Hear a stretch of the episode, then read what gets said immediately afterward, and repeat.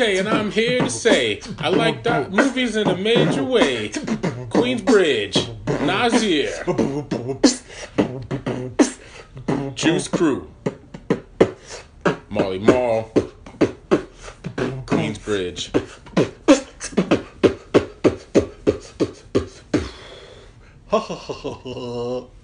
What's up, Scott Thorough? How you doing, Scott Thorough? Yo, DJ DJ Marcus Pins and Needles. What's up, DJ Marcus Pins and Needles? Uh, just chilling, you know, Queensbridge projects. That's where I'm from. Yo, I'm from Brooklyn. That's where I'm from. Word. That's the third rap borough. You know what I'm saying? All right. Killer. Why? Okay. Wait, why are you from the Bay? Why are you from Cali? Uh, because we were just listening to some hyphy before we started recording. You were listening to Hyphy. You were there. You were dancing. Uh, oh, Marcus, you like movies? Yes, I do. Yo, this is Zebras in America, marked out. A movie podcast is what we do. Right. Got that gas. Yeah. Got grapes. No. That's probably true. Um, yeah. Uh, rest in peace, Ghost. Ghost. Uh, we were listening to Ghost eighty eight hundred. I believe had a song called Sonic Boom. That was very popular in the on the internet. Some I piece? rest in peace. Yeah, I I got lost in a YouTube K hole today. Mm-hmm. I was supposed to watch the movies for a podcast, which I ended up doing. Mm-hmm. Hence the beatboxing. Mm-hmm.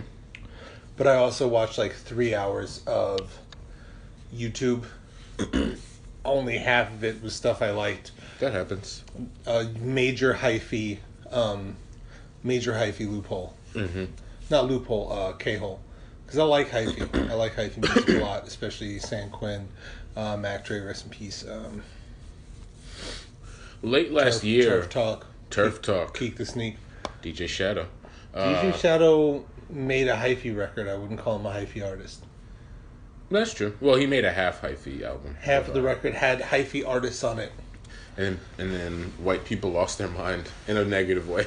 Well, Even though his I mean- entire career, DJ Shadow's been saying he loves Bay Area rap because he's from Bay He's Area, from, he's from Davis. but people acted like Bakersfield? I don't know. No, Davis. He's from Davis. Yeah, yeah, yeah. Um, Jonathan Davis from Korn? he beatboxed in that one song. No, With C, Dub C doing the crip walk. Who's a better beatboxer, Jonathan Davis from Korn or Justin Timberlake in that one song where he beatboxed? We all lost. True. Yeah. all lost in that true. situation. I was listening to I think to. I think Jonathan Davis has has brought more to rap music positively than Justin Timberlake. I was gonna say though, Clipse' verse in uh, "Like I Love You" is, a really good verse. That's I wish that was a Clipse hard. song. That's hard. I wish that was a Clipse song without Justin song- Timberlake. That song go. that song goes. It does. That's hard. Yeah, man. Uh, I, you you came here so we could record episode forty nine. Yes. Forty nine. Yo, what's up, Doug? Um, you ever smoke PCP? No. Yeah. Um, so next episode is episode fifty. Yeah. What Sorry. I, yo, I don't know why I just panicked and thought I left my work laptop on the train. I don't know what, what it's, it's right there. Speaking of work, I just got laid off. Oh, I'm sorry to hear that, man. Yeah, you knew that already. Yeah, but listen, I don't know. I'm still sorry to hear it anytime I hear it. Listeners, if you want to give Scott Thorough a part time job until I go back to grad school, that'd be great. But, anyways, episode forty nine. Next next week is episode fifty. Yeah. I think we can announce that episode fifty will be. No, no, no. Don't say what it is. Why not? Because it's cool. It's like a. No, no, no, no. We have a cool thing. We Yeah. have a cool thing. We'll also we have guests. We have some cool guests. Yeah. Sp- SpongeBob SquarePants. Yes. Uh, Mickey Mouse. Yeah. and Top. And who? And who? Top. I can't. I, top. What? You're not making any sense.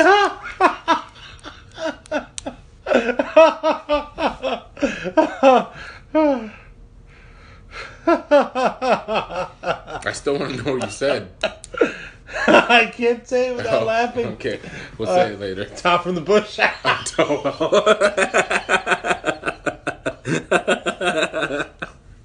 Hide your dad. That was fucking your dad? Hide you. Anyway, oh, oh, oh, oh, good good times. yeah. Uh, so yeah, so you had me watch Roxanne Shante, Yeah. Roxanne Roxanne. Yeah. Um, as far as like rap films about rappers, mm-hmm. it was pretty good. The best compliment I think I can give it is that it's harmless. Yeah, And some people take that as an insult, understandably so. but that's the best I can do. Like it's it's harmless. I'm partial to Queens. I think Queens has the best rappers. That is where I was born. And that's where my dad's family's from, all parts of Queens. So I have, you know, and Roxanne Shante does have an important story. At the very least, I'll try to stay positive and say, I hope this is one of those movies where, like, as soon as it's done, people go to Wikipedia or they go to Google and she's attached to so many different folks that maybe they'll just from everyone to Granddaddy IU to Marley Marl to lots of people. I mean, just the I mean, the Queensbridge housing projects could be could be its own documentary. Like Marley Marl, Havoc from Mobb Deep, Roxanne Shante, Nas, Cormega, Ron Artest. If we want to get out of rap for a second, Craig uh, G. no, he. I think he had a rap song. Who? Ron Artest. I'm fine with that. Yeah, he's. uh, You know, I'm cool. I think he's cool. Metta World Peace. He's cool with me. Or is Havoc and all the Queensbridge people call him Ron Ron because that was his. uh Yeah. Speaking of like little like Easter eggs that aren't really Easter eggs, they totally played Nas in the Roxanne Ro- Roxanne movie. What do you mean they played him though? Because Like- I will. I, well, at, at, there's this scene where there's just like this nervous kid who's like, "My name is Nadir." Like, so if you, so if you didn't, if you didn't immediately realize that it was an '80s rap film taking place in Queensbridge, that the Nasir they were talking about was Nasir Jones, and then she's like, "You better next time I see you, you better rap." I didn't think that there that it was going to come full circle, and later in the movie, it was like Nas being like, "I'm Nas now." And I'm going to star in a great film called Belly. That's yeah. Uh, episode forty six of Zebras in America. Although Nas tells that story in the documentary, Time is Illmatic, which Yeah. is a good movie. So it does come off a little corny. It's yeah, that, that I think that's the harm. It's a little corny. It, it's cornyish, but then it also deals with real stuff. Let me not downplay the fact that she went through. You know, she had an alcoholic mother, uh, single parent home. She faced all different kinds of abuse. So she had a rough life, and the film shows that. There's I, just I don't think it was like that bad of a movie. It was nice to see like '80s rap not done by Baz Luhrmann. Like it was nice Yeah, to see sure. like sure. like you know, uh, yeah. It was just nice to see that like. I also just like I miss old rap music. I miss like how I miss the science of old beat making and DJing, like seeing turntables and tape recorders and Yeah. and um, anachronistic beat machines. And hey, a lot of it ties right back into Marley Marl's room in Queensbridge because he's the one who brought sampling to hip hop, actual sampling, Yeah. along like layered sampling on top of others, not not just rapping over the instrumental of a disco beat, which is important too. But you know, Well, actually, the you know the Sugar Hill Gang, which is a bunch of people's bouncers, I believe I believe it was Chic replayed. I don't think it was actually a sample. I think oh, it was. Oh, I didn't know. Oh, okay. yeah. Yeah, um, but yeah, it was cool. It was cool. Um, Mahershala Ali as like the not nice drug dealer, as opposed Yeah, totally. to the night the nice, uh, tolerant, understanding drug dealer in Daylight. Moonlight. Moonlight, sorry. Yeah. Daylight is a battle rapper. Yeah, Who to the Batmobile. who the bat- This week he was he was trying to court young Ma. Was he? Yeah. I don't think that's gonna work out. No, I don't think I think that's the point. Yeah. Um you have anything to say? Oh, you're you're saying something really funny about Roxanne Shante earlier. Well, it's bigger than Roxanne Shante. Any recent, whether it's All Eyez on Me, Straight Out of Compton, uh, the movie we're talking about, it has this thing where it's getting a little out of hand. Where like the character, not characters, but the people in the movie have their names said so much. Where it's like, all right, we get it. Like Straight Out of Compton, which good movie, better than I thought it was. Even though a lot of it's fictitious, it's like What's up, Ice Cube? Nothing much, Dr. Dre. How you doing? Oh, you know, just chilling in Compton because I'm Ice Cube and that's where we're from. Oh, really, Dr. Dre? What's going on, Easy E? Nothing much. It's like this. Like they said Roxanne Shante's name so much in this movie. It's like we we get it. We know who it is. It's the title of the movie. Or Nasir. Or, or- not like Nasir. Yeah. Oh, hey, MC Shan. Yeah. Yo, Shan. Marley, I don't like you, Marley Marl. I'm not gonna DJ for you anymore, Roxanne Shante. Why not, Marley Marl? Like it's really uh yeah. I think it's funny. But it's not supposed to be. No. Yeah. Uh, it was cool. You know, I, I, I thought it was all right. I thought like the uh, it was nice. A lot of the Netflix movies had bad color grading. The color grading was pretty good on this one, and I do love rap music from the '80s. Um, so that was cool. I'm waiting for the for for the ice cream tea film. Yeah, I don't know.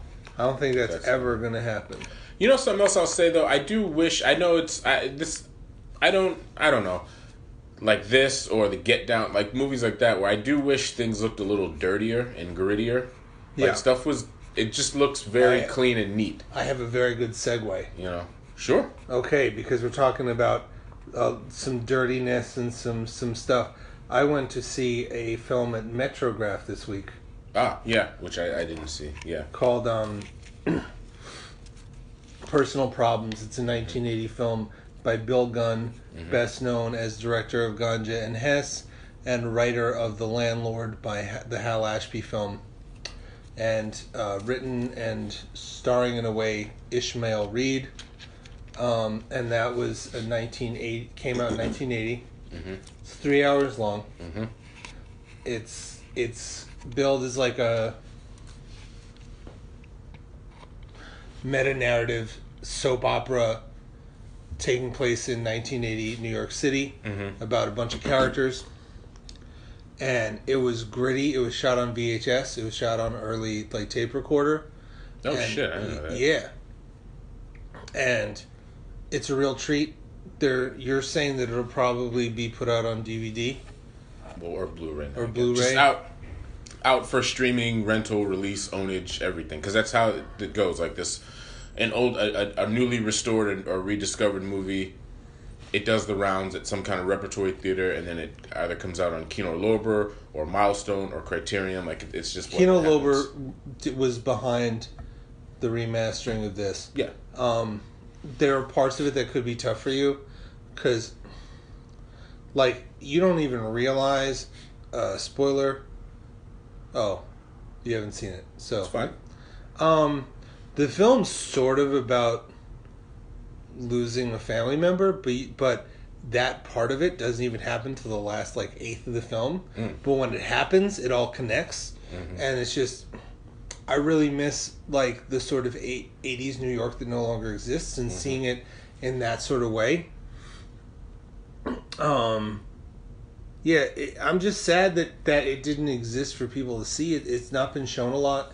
When it was shown, it was like it was butchered. I'm I'm not going to pretend like it wasn't challenging. Mm. Three hours VHS. a shot, VHS shot, and there's like a confusing intermission. A third of the people there left. Oh shit! A third of the people did not Oops. finish. I ran into I ran into an acquaintance there, and we're like, oh well, let's maybe we'll talk after the movie, get a drink. He left. It makes me want to see it even more. I mean, hey, John Cassavetes is one of my best, best one of my favorite filmmakers, and his movies were known. People would just lo- more. Again, he's another one who made long movies. Well, our friend M. Snap. pointed out that Ishmael Reed said that when it first, when it was premiering, when it was showing at art houses in the '80s, people a third left. And when I was talking to Shaka King, director of Newlyweeds and LaZercism and Mulignans, a couple episodes of uh, some TV shows that you like, he was like, "Oh, if Bill Gunn was black, he would have been John Cassavetes."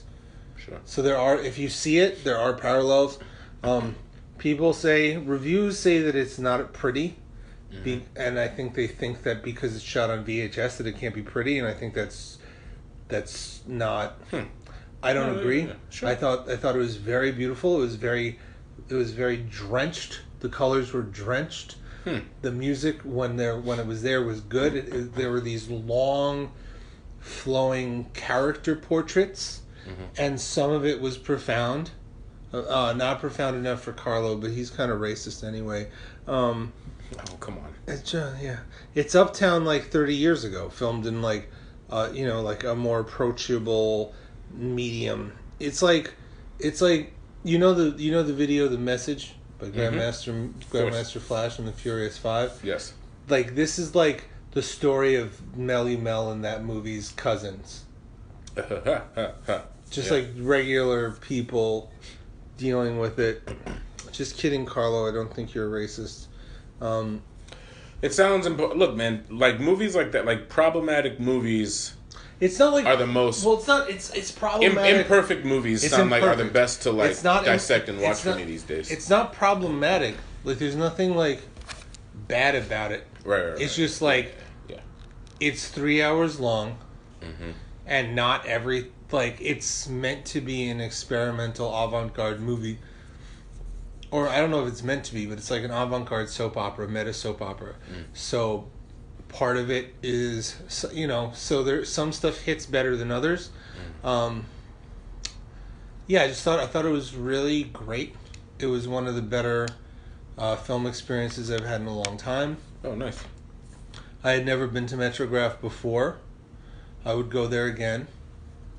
Oh, that was your first time? Yeah, I'd never Oh, been there wow. before. Okay. I'm kind of like A little a, pretentious, but they have a good selection. I'm I'm sort of a creature of habit, so I go to the theaters I like, Right. and um, for art cinema, mm-hmm. I tend to like Film Society at Lincoln Center, so that's just where I tend to go. Yeah. They didn't have this at the Film Society. they only had it at Metrograph. But I just ordered Movie Pass, so I think I'll go to Metrograph a little more. Oh, smart. Well, it's Metrograph. Some of these theaters now, it's like fifteen to twenty bucks, Mm-hmm. and I I, I go to a movie once a month at least. So ten dollars is like, you know, and hey, Movie Pass. If that sounded like a really good ad, why don't you sponsor us? Yeah, right. Speaking of which, we're sponsored. I guess we can bring this up here. We'd like to start a Patreon, but we um, we're looking for an intern. So if someone wants to intern for us, have you posted about that yet? Oh, no. Okay, you post about that. Sure. We want an intern to help us um, take the show to the next level. Not too much of a level. Like I'm still gonna ask Marcus if he smokes PCP, but maybe we'll have two mics and like you know my friend Lang said that he tried to listen to the last episode and it sounded like we were like in the middle of robbing a bank, which I didn't see a problem with. But Yeah, apparently it doesn't sound great in a car. You just gave away what episode 50 was. We're going to record a podcast in the middle of robbing a bank. Yeah, we're gonna have to re-record that one. Um, I was gonna make a joke about Freddy got fingered, but we actually talked about Freddy got fingered finally. We did. well, I did. You didn't say too much about it. Yeah. what do you think about Freddy got? Uh, I think it's great. It's a great movie. It's one of my favorite comedies ever. Yeah, comedies are so good, dude. You got to You're making so much noise tonight. What? Yeah. you- Whoa, pause. Um, all right. No, it's like clicking pens, scratching your beard, touching shit. My you, beard itches. I can scratch. I haven't shaved. I can kick. really high. really um uh i saw a movie i saw i saw another movie today Today. yeah Oh, that's right. You saw a, um, i've been i've been getting back into jcvd sure. the star of jcvd Yes. jean-claude van damme i've been um so i watched hard target today It's a great one. It's, It's- no, it's no Lionheart, but it's a great one. i think lionheart is probably his best oh man, see, It's hard to say. Um, I've been rewatching. Um, Hard So- Target is not as good as I remember. I'm gonna make a bold statement. Mm. John Woo, overrated. I'm not gonna argue that. I'm not. I'm not. I don't have a problem with it. I um, you know, I think it's hard. So so like, Hard Target is is very similar to another remake of that short story, Surviving the Game. Mm-hmm. But instead of Rutger Hauer, Charles S. Dutton, and Ice T, It's Lance Henriksen. It's Lance Hen- Henriksen and Jean Claude Van Damme, this actress who is gorgeous, who later went on to star in Witchblade, and also uh, an amazing, an amazing cameo from Wilford Brimley, Diabetes. uh, Diabetes. where he plays this uh, moonshine making French, like Cajun guy. Yeah. And it's like, oh, this is why you have diabetes because you're drinking all this moonshine. yeah. And being like, oh, my my nephew, my nephew Jean Claude Van Damme, it's so good to see you. Yeah. I was in the Ewok movie. Do you like diabetes? Do you have Yeah. diabetes? Yeah. And also, yo, Jean Claude Van Damme literally punches out a snake. Yeah, see, that's one of those things. Yeah, that that's like a famous GIF that everyone likes to share. But Really? it's like, oh yeah, yeah, yeah, yeah. yeah. I mean, you just put me onto a website that I'd never heard of. oh, clickhole. Yeah, I laughed. It's the best. I laughed so Yeah. hard. Yeah, Pause. yeah. How does it feel to be hunted? You tell me. I remember that from the trailer. I didn't see it in the theater. I thought my dad used to take me to see Van Damme movies in the theater Same quite here. a bit. My Yeah. dad used to take me. We would go to Van Damme movies, Seagal movies, Stallone movies. Hmm. You know, that movie with Ray Liotta with the in the future, where he had to kill his black friend. To get Oh, out. the prison movie. Yeah. With uh, Ernie. Oh, Ernie Hudson. Yeah. Oh, uh, Matt kill- Dillon's brother's in that. he had. To, I don't know. I think that's hilarious. Yeah, because he has a name, and I just called him Matt Dillon's brother. That's not why I found it funny. Oh, Um, I don't know. I forgot that movie. You know the movie, the movie that introduced Escape Plan. Escape. No, that's what it's called. I don't think that's what No escape. called. No escape. No No, escape. surrender. No, just no escape. No escape. No surrender. Yeah. No retreat. No surrender. Yeah, Uh, only the strong. that's a good one. Banana Hey, you! way. I want you to turn that up. That was a great. That's a great moment. It's like, oh, Costas Mandylor. Wasn't expecting that. Not Costas Mandylor. It's not uh, Costas DeCostas. Mandylor. Robert Yeah. DeCostas. Uh, who's actually related to Bob Costas. Bob Costas, who wrote uh, Le Loup, which, which, which Bob DeCostas was in. Bob Costas Some co-star of Pootie Tang. Co- and and co-star of Brotherhood of the Wolf. Yes. Martin, That's right, yeah, Martin yeah, yeah. Kessler's favorite movie. uh, I remember going to see that in the theater in Hampton, Virginia, and people thought it was just gonna be nonstop like karate, French karate stuff. People left that movie like an hour and like, what is this shit? Yeah, They were not happy. I was I was like, what's going on? Yeah, because suddenly it turned into a movie about the French Revolution at the end, and then Yeah. it just ended.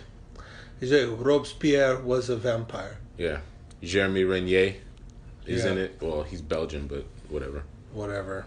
Yeah. JC Jean Claude Van Damme is Belgian, isn't he? Yes, he is. The muscles from Brussels. Muscles from Brussels. what is your? Do you like Brussels sprouts? I love Brussels sprouts. They're the best. They're so good. They are. Had They're a good side with anything. My favorite dish to make is almond crusted. ch- It's my second favorite dish to make is almond crusted chicken tenders with uh, Brussels sprouts. It's really good. The dredge is is almonds. What?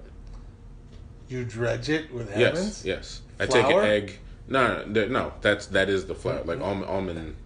Yeah. It's almond flour, or Yeah, almond like flour. sliced No, sliced almond. almonds. No, almond flour. It's just healthier, but it still tastes good. I, what does it have like that almond taste? A little, well, you don't. It's not just almond. You take almond flour. You put a little bit of cayenne. You put some paprika. You put some other ingredients. pa- paprika. Paprika, and you mix it up. It's not just all. No, it would be super bland if you just did that. No, I'm just saying like like sometimes when I use other Garlic flour, powder. Garlic. pow- Put some garlic powder in there. Sometimes when I use other flour, Mm-hmm. I may use like two flours. Like I'll use like regular flour, and then I'll use like some cornmeal, Okay. or like um, you take some like hot Cheetos, put them put them in the food processor, Yeah. and coat some chicken in hot I'm good. Cheetos. I'm good. It's I'm good, dude. I'm sure it's not for me. Have you ever had hot Cheetos, Yeah, I don't like them. or or as I like to call them, Scott Cheetos? Nah, just regular Cheetos. So you could do it with regular Cheetos. I don't want to do that. That- just does. That sounds too much. I don't Chicken. want to do that. What about? Says the person who like tweets on our Twitter about how good Pizza Hut is. Yeah. And, you, and you're like, oh, well, that's too far. Cheeto crusted chicken. What about Dorito crusted shrimp? No. No. Cool Ranch, Cool Ranch crusted chicken Nah. tenders. I'm good. That sounds so good. I think I may be joining you in the diabetes team. Hey, man. Welcome. Yeah, welcome, welcome, Wilford. Wilford, I'm coming home. That doesn't sound good. What do you mean? It's like you're dying. Like I'm coming. We're all home. dying. Damn. Our first breath was our first step towards death. I'm in a new therapy. So you want to talk to? You were never really here. I'll get there. Talk there. about? Yeah, Yeah. talk. I no, no. I'm, I'm. I've started a new type of therapy, um, and I don't want to get too deep into it. I just came from therapy. I just came from thinking of therapy. Okay. Nice. this is a fun crowd. Yeah. Uh, I'm joking. I didn't do that. Oh. Um, no, yeah, you just came from therapy. Yeah. I've I'm in so I think I I don't want to go too deep into some of I've learned some things about myself and I've been dealing with some things that I'd like to talk about one day, but I'm not ready to talk about today. But I will say that uh, you know, part of this new thing has been like really like thinking about things and, and mindfulness and meditation and and like trying to learn how to describe things in a non-judgmental way Mm-hmm. and i think it really helps translate to criticism because i guess we're movie critics we have a movie podcast where we're critical about movies Mm-hmm. i mean you're a movie critic you have like you have published articles in more than one place not just your own website i'm i and i published an intro to an article that you posted That's true. so I guess you know what I mean. So it's been helpful, but but I saw a movie that you and Mtume were supposed to go with me to, but it was sold out. I bought a ticket Mhm. because I was I was worried that it was going to sell out, and it did.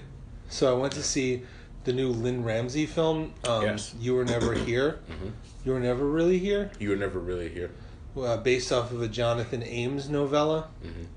uh, starring uh, Joaquin Joaquin Phoenix. Mhm. um, in in one of his in a very good performance. Yeah, I get why he won Best Actor at Cannes for for this role. Yeah, so I went to see it, and uh, you know me. If you listen to the show, I don't do trailers if I don't have to. Like if I if I'll watch a trailer in a movie, but I don't watch trailers. I just know Made that I laugh like. at them. It's true. Brazilian ballerina boys who just want to make their father proud. it's true. yeah, Um, it's funny. nerd. Show off. Yeah. Um. Yeah, so like, I, I I only found out about Lynne Ramsay from this from this podcast. Like I I saw Morvern Callar, and um, a great one. That might be your bet. That, I think that might be my personal favorite movie of hers. yeah, I mean I think this movie is going to be her most successful. Oh, easily, yeah. easily because it has one Joaquin Phoenix, Mhm. two it has like the most appeal, and uh, one I'm spoiler alert. Do not listen further, but I think people also can relate to the violence of this one in a way that the other films. I mean, like people like we need to talk about Kevin. We do not need They do? to talk. Yeah, they do. We do not need to Oh. talk about. We need to talk That's- about Kevin. No, we don't. You just, I mean, you can go see Elephant, and I don't even like that movie either. But I Elephant's guess. better. Or you could just see Lynne Ramsay's first two movies and Uh, Ratcatcher is not easy to watch. It's not like on any of the streaming platforms. just rent it on YouTube. Get it on You can- are Criterion. you sure you can rent it on YouTube? Yes. Oh, I tried to rent it this week. Just get it off of Amazon. It's not on Amazon. No, I mean buy the DVD off Amazon. That's, not how people do things. That's what Amazon's for. They don't. People don't buy DVDs except for like like the people who listen to our podcast who know the movies we're talking about. Like Oh. people don't really buy DVDs anymore. That's true. Like you do. Some I our- actually some- know I don't. Oh, I have you, a lot of You them. have I used to. three hundred Criterion spines. 300 plus. Well, That's not counting. Well, you said three hundred last time Yeah, that we talked about it. sure. You taught me the term spines. Yes, spine numbers. Yeah, whatever, you know. Um, this movie, I joked on Twitter and to you that it's like the non-racist, sentimental remake to Taxi Driver that you didn't know you wanted. And when you said that, it also made me think of, to some degree, it's also like a reinterpretation of First Blood that I wanted, and I love First Blood. Yeah, just from the PTSD uh, aspect, and just the fact that like movies with action and violence in them, not all the time. Sometimes they do, but in this case, not all the time are they matched with you know deep personal, internal, you know, personal things.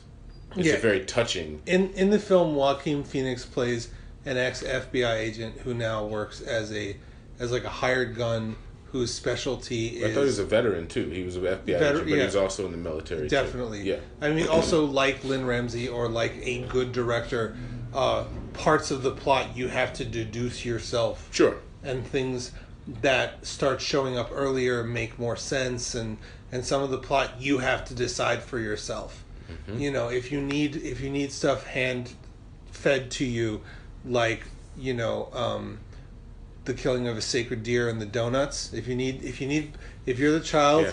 if you're the child that needs plot fed to you, like Colin Farrell fed his son donuts, in in um, killing of a sacred deer, then you then you'd probably watch this movie, be confused, and then read the Wikipedia. Yeah. Best Um, movie of last year, by the way. That was an yeah, in uh, unequivocally, Yeah. uh, Killing of a Sacred Deer was best film in 2018. For me, right now, granted, um, High Life hasn't come out yet. Yeah. and um, this is this is my favorite movie of the year just- for now. But Yeah. let, let me just uh, so he's he's an ex FBI ex he's a veteran lives in New York City somewhere um, and he specializes in rescuing uh, girls from like sex workshops Yeah. and he he's like not happy with it. He's very depressed. He has PTSD. He has like a sad but beautiful relationship with his mother, Yeah. and and he um sort of wants out, and then gets caught up in something which could be like, if done by anyone else, just like a, a super actiony like um action film like True Lies. It could have been True Lies, Yeah. but instead it's like this nuanced like connection of yeah, First Blood and Taxi Driver. Like I don't think you could watch a movie and not make a connection to Taxi Driver. Yeah. Um, I I I like it better than Taxi Driver. Mhm. Sorry, Rob. I really it's Sorry, just Marcus. I think Taxi Driver is an excellent movie. It hasn't aged well for me, and I just thought the way that Lynne Ramsay uh, deals with PTSD in this film and depression and trauma and um, how the movie is super violent, but there are scenes of violence that happen like from overhead angles, from without everything, from from security footage. Like uh, there's a scene where he rescues the the girl a senator's daughter from from one of these sex houses and most of the action is seen through a security camera.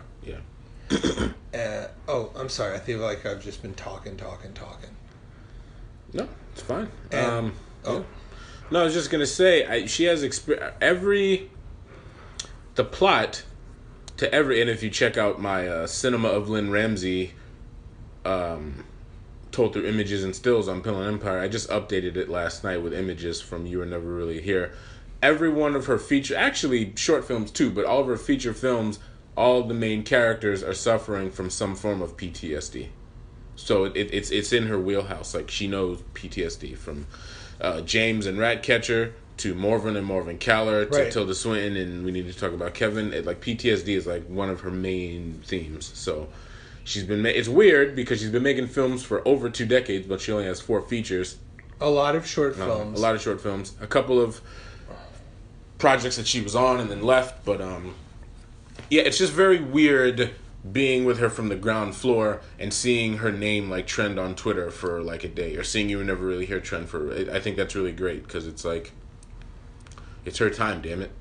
yeah i mean we'll see if this pushes her into making m- movies with more regularity Yeah, really. I mean, I think this film's going to be pretty much like a runaway hit. Uh, Joaquin Phoenix, funny. So, so I, didn't realize that I was watch that I was at like one of the premieres. Um, I knew that it was followed by a Q and A. I don't do Q and A's after movies. I like to digest. I don't I I am interested in how things are made, and I am interested to a certain extent what happened and how things go about. Not right after seeing a movie. Right What after was the symbolism of the horse? That's the kind of questions. I went to I went to a Q&A with your best friend Doug, and he got really annoyed once because we went to go see Fish Tank, directed by another great female uh, director, Andrea Arnold. And this woman in the movie goes, she asked a question and started answering it herself because she kind of just wanted to hear herself talk. And she was like, "So did the horse represent like was it like a symbolism of freedom? Because horses are like wild creatures." And then Doug groaned in his seat. And then afterwards, we left the theater, and he was complaining about the woman. And at one point, Doug was just like, "When the fuck does a horse not represent freedom in a movie?" And people were standing around him behind, and they were laughing because it's it's very true. But yeah, Q and A's aren't aren't the best these days. Well, it's, yeah. it's not even that. It's that like after a movie, I just want to think. I want to come up with my own opinions. I want to. I don't know if I liked a movie usually right away. You know, sometimes I'll go see a movie with someone and we'll will not even have made it to the bathroom and someone will be like, "What do you think?" I'm like, like, "Yo, don't ask me that. Hmm. I'm not ready." Hmm. Um, I like the movie a lot. Yeah. I thought it was just yeah. I just think Lynne Ramsay's handle on grief and loss and anger and violence is just very good. Yeah. Do you think? Maybe I'll make this about gender. Do you think it has something to do with being a woman? I don't know. And violence in film is often not associated in a commanding way. It this is true. It's not often associated with women. I'm not saying that, and I'm just it's just kind of is what it is because directing just movies in general is still very much a boys' club. So do you think? And it's not that men, certain male directors don't handle violence in a very like responsible, unique, mature, different kind of way. But I do wonder if like you know I, I do think the whole idea of like a female touch or just like obviously a female perspective is because it's a female and they have a perspective but like a woman's touch is a very real thing and i wonder if that has to do with this movie I don't know. yeah Um, I can tell. I don't. I don't know if it's a coincidence or if it's just that opportunity that most of my favorite living directors are women. Mm. Um, and Insane. yeah, I mean, if you really go through the list of like Americans, South Americans, Europeans, um, yeah, as far as Europe and, and the Americas goes, most of my favorite directors are women. sure in my uh of my top two right now uh because richard linklater used to be he's not there anymore but like my two favorite american filmmakers rick alverson being one alverson being one kelly reichardt is is is the other one i think she's the best one of the best living american filmmakers Oh, easily. Yeah. And then you know Lynne Ramsay, obviously, Mhm. um, Lucrecia Martel, Claire Dan- Claire Denis, oh yeah like, and there's more. yeah I just Yeah, my yeah, brain, yeah, um, you know, Eliza Eliza Hittman's first film was was brilliant. mm-hmm Her second film was was was okay. I actually Um, watched that mm, a few weeks ago, and I like it even more. Actually, yeah, Beach Rats. yeah, I think part of it was I was I loved it felt like love so much that I that I may have projected um, unreasonable expectations onto it. sure.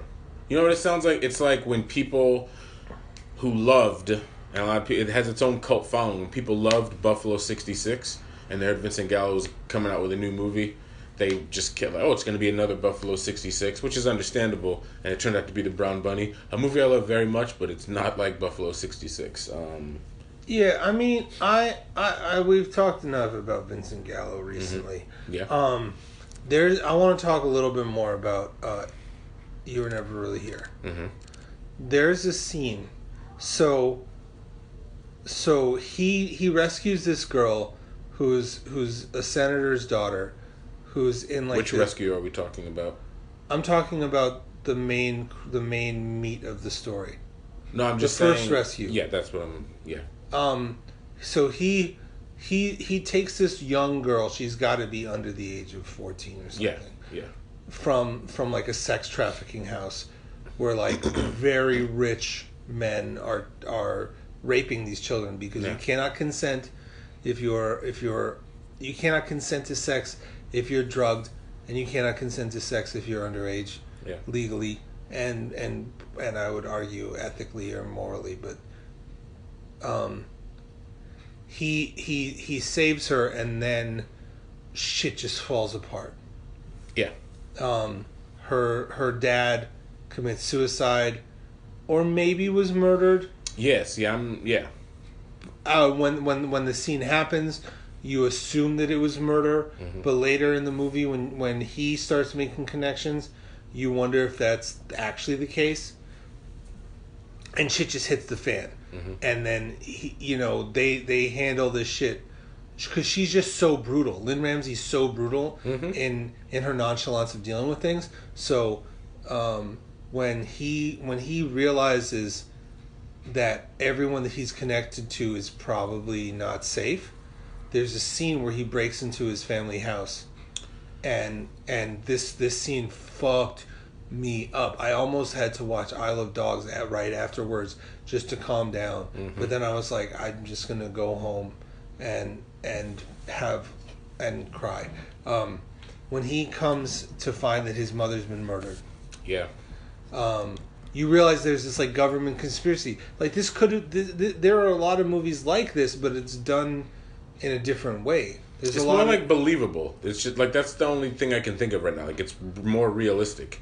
I'm just saying, there's lots of movies about corrupt government Mm-hmm. shit and shit gone wrong, but they usually turn into like super stylized action movies. Yeah. That's yeah. there's a scene where he comes and finds his mother gone and he's already he already knows that she's dead before he gets there. So his, his reaction is like different than what you expect. And there's a scene where he he he realizes that the assailants are still in the in the house. Hmm and he shoots them realizes that they're agents as well. And there's this sort of strangely tender comedic moment where one of the guys is dying and he's talking to him he's like why did you do this was she in pain and he's like and and he's they start singing a song on the radio together Yeah. Yeah. and I just it's just like and and Joaquin Phoenix's character almost like understands because he's gone through so much senseless violence that he like he like assists this character into his death. Yeah, it's a very good movie. I want to really hear some of your thoughts. Yeah, I the more I think about it, it's it's my favorite movie of the year so far. I haven't seen too many movies yet, but um, yeah, that that's what I've been kind of thinking. Going back to what I was saying earlier about just like the whole idea of like women in in violence. Like I think of Trouble Every Day, which is another movie that like. I guess what I'm getting at is like had had certain or just a, any run of the mill male director made a movie like you never really hear, or even Trouble Every Day or something like that, it would have just been a different movie. Um, I, I don't want to cut to the end. We'll get to the ending uh, eventually, but how do I say this? Yeah, I just like the PTSD element, and I just like the solemn how he's just kind of going not not going through the motions, but he's just this unhappy character. And the older I get, I'm not I'm not big on like unhappy. Ca- it's hard to get my attention with an un- unhappy character, like to follow a person like that through a whole movie. But Joaquin Phoenix, through the direction of Lynne Ramsay, did a wonderful job. You know, at that. I mean, he, In- this no. was my favorite movie of, that he was in since Two Lovers. hmm Um, I'm not saying I didn't like movies. No, I'm trying to think. No, I'm saying that. Damn, that could be. I'm just thinking back to past Joaquin Phoenix movies. Maybe that. Maybe I agree with that too. Some of that also is like due to me not always liking the directors. Uh, Jonny Greenwood did a great score. He's been movie. killing it recently, man. This he did a great job on whether whatever you think of the Phantom Thread. His score for the Phantom Thread is really great. I didn't really like the Uh, pod racing scenes. The what? The pod racing scenes. And I just feel like I feel like um, Natalie Portman seems a lot older than Anakin. Yeah, you. Okay, you threw me off. I'm too tired for this for that stuff right now. You threw me off there. Phantom Menace, right? Yeah, Phantom Menace. yes, with Daniel Day Lewis as uh, Darth Daniel Vader. DeV- DeVito. Daniel DeVito is Daniel Day Lewis. Daniel uncle. DeVito. Daniel DeVito. Yo, that's an amazing amalgam. Daniel Day Lewis meets Daniel DeVito. Yes. If any of our fans are good at CGI, if you could make that, that'd be great. Oh man, would that be as good as the Eric Andre one? The Eric Eric Andre, Andre, Danny Danny DeVito. That's DeVito. a, that shit's creepy. Oh, little interesting connection too. How Danny DeVito was the Penguin. Looks like Joaquin Phoenix is the Joker now. It's, What? it's like a fit. What? Oh, this is like old news. What? Now. Yeah, they're doing a Joker origin movie, and Joaquin Phoenix is is. They uh, they fired Jared Leto. This is unconnected. This isn't in the same So this universe. is like Venom. Absolutely, exactly, exactly. I mean, I think Joaquin It's getting too confusing with all this. They, they we just need to take a break from movies. As Hannibal Burr said on the Eric Andre show, maybe we should just take a year off to catch up. Yeah. The Eric, the Hannibal Burr show. It's out in the West Coast. Yeah, that's a great one. But uh, I think after uh, Infinity War, I think comic movies should chill for a second. That's not going to happen. No, but that you know, movie's gonna make more money than Sin. Yeah, It's gonna make so much billions dollars. That movie's coming out this year. this year it's coming out in a couple of weeks. Really? Literally, it's April. It comes out the end of this month. Is that the only uh, Marvel movie this year? No, uh, Ant Man and Wasp comes out later. That's gonna be great too. Yeah, I think so. Black Panther came out. Yes, it did. Is there a DC movie this year? This year, I don't know. I don't know what's up with Aquaman. Aquaman I guess I don't know. with Lenny Kravitz, No, with Roman Reigns. Roman Reigns, who is married to Zoe Kravitz's mother, Yes. Lisa Bonet, Mm-hmm. who who ha- who used to be married to Lenny, Kravitz. Kravitz. Yes. Lenny Carrots. Lenny do Carrots. Do you think anyone calls him Lenny Carrots? No. Um, Just. I'll tell you off record what I just pictured. no. No, no, no, no, no, no, no. On record. Nah. I demand it. I pictured there being like a house party. I'm so tired. It's like I'm. It's like I'm dreaming while I'm. I'm very tired right now. I picture there being a house party and Carlo giving him the double guns, calling Lenny Carrots, and it just pissing Lenny Kravitz off. I don't know why. Yeah, I'm tired. I, did I send you that song by Open Mike Eagle where he just Yeah. where he just ends up dissing Carrot Top Yes. towards the end, Yeah. But makes but the chorus is about like Gallagher, I guess. Yeah. Who sucks way more than Carrot Top. Yeah, because Gallagher's like like Carrot Top. Uh, what did what did what does his face say about Carrot Top? Legendary. remember. Oh, legendary. Legendary prop comedian. Legendary. Legendary prop comedian Carrot Top. Like he's got. It seems like he's got some plastic surgery, and He's he's buff. he's he looks like he could fuck us up. Yeah. I I don't think he's like that funny, Yeah. but like I I don't know. I don't think he's like a racist. Exactly. He's harmless. Yeah, he's and harmless. people like him. He has a damn theater in Vegas, so he's doing something right. Yeah, like I, I I don't I feel like I don't know. It seems like low hanging fruit. I don't know him well enough Right. to like say like I don't I don't know. You know, like sometimes we just like love tearing people down, That's true. and sometimes it's okay to not. Like Gallagher, it seems like he's hurt a lot of people, and like he has some views that that are painful and hurtful. I don't, you know, if I'm He has wrong, a twin brother that does his act on the road as well. yeah, and they don't like each other. Yeah. Um, but family's hard, man. I just got invited to a wedding, Mm. and and I have to consider whether I'm gonna go because like, family just takes sometimes can take up so much difficult space, you know. And how much how I don't how much sage do I really have to burn, you know? It's funny. I'm meeting What's, my uh, what's funny about that? sage to burn. It just made me family. Yeah, fa- it's a family Have you heard Iggy Pop's cover of Family Affair? No. It's so good. Um, yeah, so so yeah, right now I think um, you were never really there. It, here Here. Here. is um, you know a sequel to I'm Still Here. Um, is is on the road to being my favorite movie of the year. It's early and I haven't seen a lot of movies in the theater. but right now it's up there. Sure, same same with me. Um, and we'll see. And I just really hope that it's a success because I would like to see Lynne Ramsay make movies as often as she wants. If she Yeah, I wants would to love make, that. I I don't know that she wants to have only made four movies.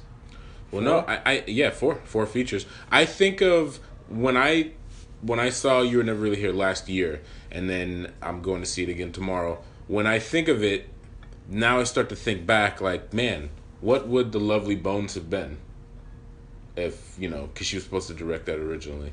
Or Jane got a gun. What would that? What what would a Lynne Ramsay western have been like? You know, started like now that I know that she can like not can handle all. There's violence in all of her movies, but this is her most violent movie. It's like wow, like Lo- Lo- Lovely Bones has a strong violent element, as does Jane Got a Gun because it's a western. It's like man, what would those movies have been I like mean, under Lo- the direction Lovely of her? Bones would have been better if it was directed by Peter ja- the Peter Jackson that directed um, Heavenly Creatures.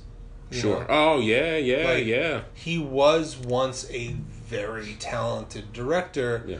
um, the lovely bones by taking away the sexual violence it took away a lot of the film's identity and i'm not saying like obviously there's so much sexual violence in the world and it's prevalent and we don't need to add it to things but when when the plot really does hinge on part of that it's weird to take that out Yeah. like like oh well i'm okay with the violence but i'm not okay with the sexual violence Yeah. like that was weird yeah that movie that movie was weird It's like remaking Old Boy and then taking out the incest aspect of it. Hi, Spike Lee. It's true. Yeah, it's just yeah. I, I mean, I think the there there are a lot of problems with with Old Boy, the remake, and I Mm. think that was that it just shouldn't have been remade because the story was just so. Some some you know like La Ciénaga would be really weird to be remade as an American film, because a lot Yeah. of what I said, yeah. because a lot of it hinges on like the class dynamics in the country that it comes off Mhm. as. So like like I don't know if this is weird to say, but Old Boy is a distinctly Korean film. Mhm. So to make it an American film, I think we've talked about this on the show before, but it made like the gift is the closest thing to a remake to Old Boy. Right. And it works because it's on, on an American playing field Mhm. using American tropes, Mhm. bullying and and revenge and yeah, I mean I'm not I'm I'm I I would be the poster child on saying we should remake movies and remake them often.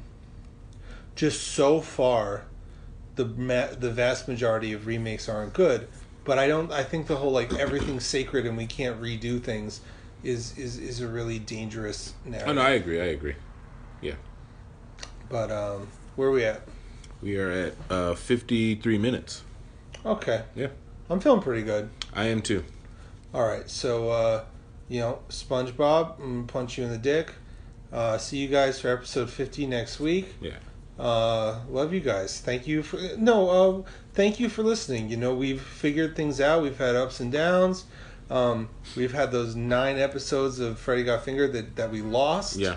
Um, we've really tried to figure it out. Our friendship has bloomed. I've made friends. Mhm. Um, I've made people uncomfortable. Hi, Doug.